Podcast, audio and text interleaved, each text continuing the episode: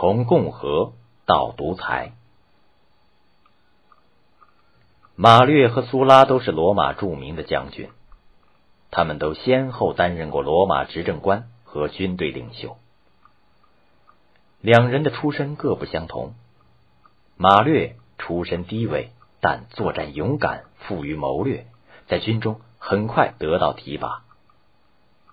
苏拉比马略小19岁，出身贵族家庭，因战功卓著而掌握军权。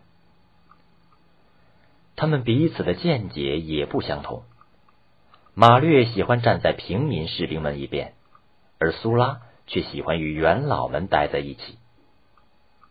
起初两人相安无事，不久他们之间的矛盾就上升为平民与贵族之间的矛盾，两人各为一方首脑，最终两人反目为仇，兵戎相见。他们的故事要从朱古达战争讲起。公元前111年，罗马同北非努米底亚国王朱古达进行了一场战争。朱古达知道不能跟罗马军队硬拼，于是就给罗马军官送去许多银子。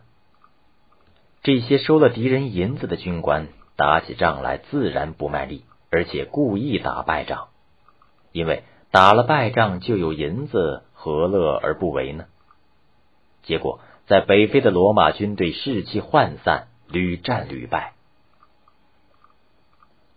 在北非的城市里出现了这样的场景：罗马士兵在街上闲逛着，有的士兵高声的与小贩讨价还价，有的在酒店喝得酩酊大醉，有的则在妓院与妓女鬼混，还有些士兵正在抢劫，互相争夺牲畜和奴隶，然后把抢来的物品与商人换酒喝。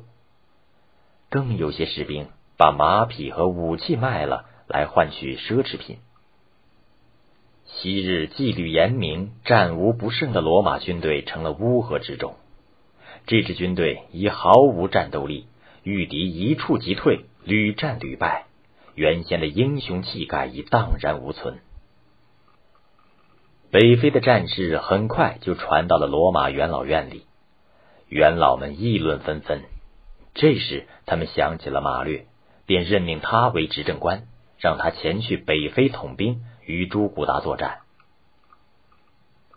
公元前107年，当选为执政官后的马略统帅大军到达北非。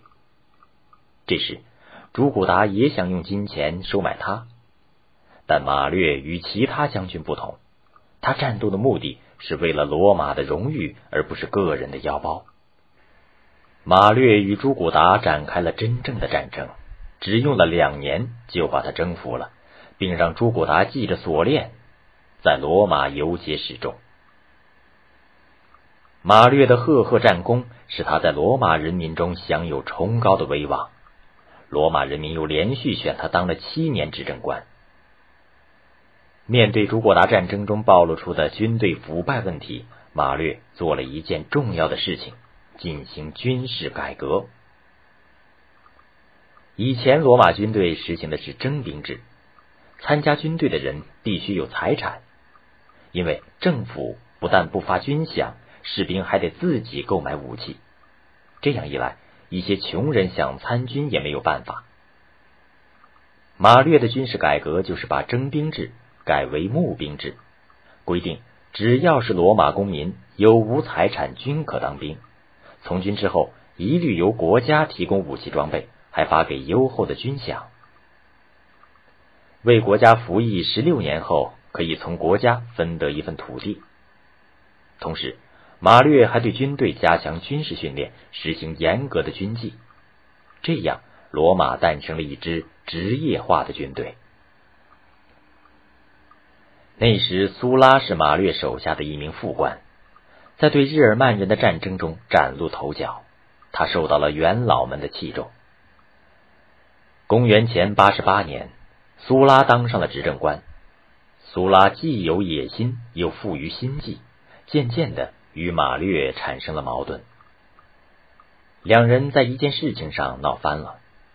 当时，亚洲有一个叫米特拉达梯六世的国王起来反抗罗马，在罗马的土地上攻城略地，所向披靡。罗马决定派大军镇压。马略和苏拉都争着当统帅出兵亚洲，他俩都暗地打过算盘。征服亚洲不仅可以成为凯旋的大英雄，而且可以获得丰厚的战利品。罗马公民大会和骑士们推举马略当统帅，但元老院贵族却授权苏拉领兵远征，双方为此事争执不下。先是苏拉一派取得了优势，苏拉大开杀戒，领兵冲入罗马城里，杀了大批的马略支持者。按照传统，军队不允许进入罗马城，苏拉领兵进入罗马，开了一个恶劣的先例。苏拉还想出了一个毒招，他在罗马街头贴出公告，宣布马略一派的人为罗马人民的公敌。任何人，甚至是奴隶，都可以随意杀死这些人，不但不会受惩罚，还能获得被杀者财产的一部分。奴隶可以获得人身自由。结果，马略的支持者们血流成河，屠杀他们的人则一夜暴富。苏拉以为大局已定，便率军前往亚洲去镇压造反的米特拉达提六世了。谁知马略事先得知消息，带着一小批心腹逃到了非洲，在那里招兵买马，壮大实力。不久就带了一支军队打了回来，占领了罗马城。他同样宣布苏拉和他的支持者们为罗马人民的公敌。苏拉党人大批被杀，流血报复持续了5天5夜。公元前86年，马略又当上了执政官。这时，苏拉正与米特拉达梯国王作战，根本顾不上后院。等他击败米特拉达梯以后，率领着胜利之师回到了罗马。此时的苏拉拥有步兵3万、骑兵6000和许多战舰，实力大大增强了。听说苏拉回来了，许多贵族前来投奔，其中包括名将庞培和克拉苏等人。苏拉以征服者的姿态进入罗马城。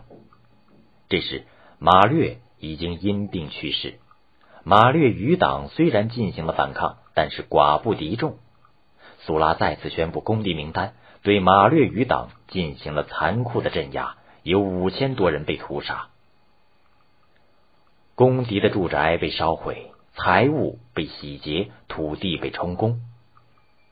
苏拉还释放了1万名公敌的奴隶，让他们成为公民，成为自己的支持者。苏拉在马略党人的血泊上建立了自己的独裁政权，他牢牢地控制了元老院，总揽了全国的军政和司法大权，得到了一个称号——终身独裁官。他是第一个获得这个称号的罗马人。以前罗马独裁官的任期是有限的，一般不超过半年。在他的独裁统治下，原来属于公民大会的许多权力交给了元老院。这时的罗马显然与原来共和制的罗马不同了，它不再是共和的，而是专制的。然而奇怪得很，苏拉在当了几年独裁者后，出人意料地辞去了官职。他把权力交到了元老们手中，退休回到了自己的庄园，过起了隐居生活。1年后，苏拉在他的乡间别墅平静的死去，终年60岁。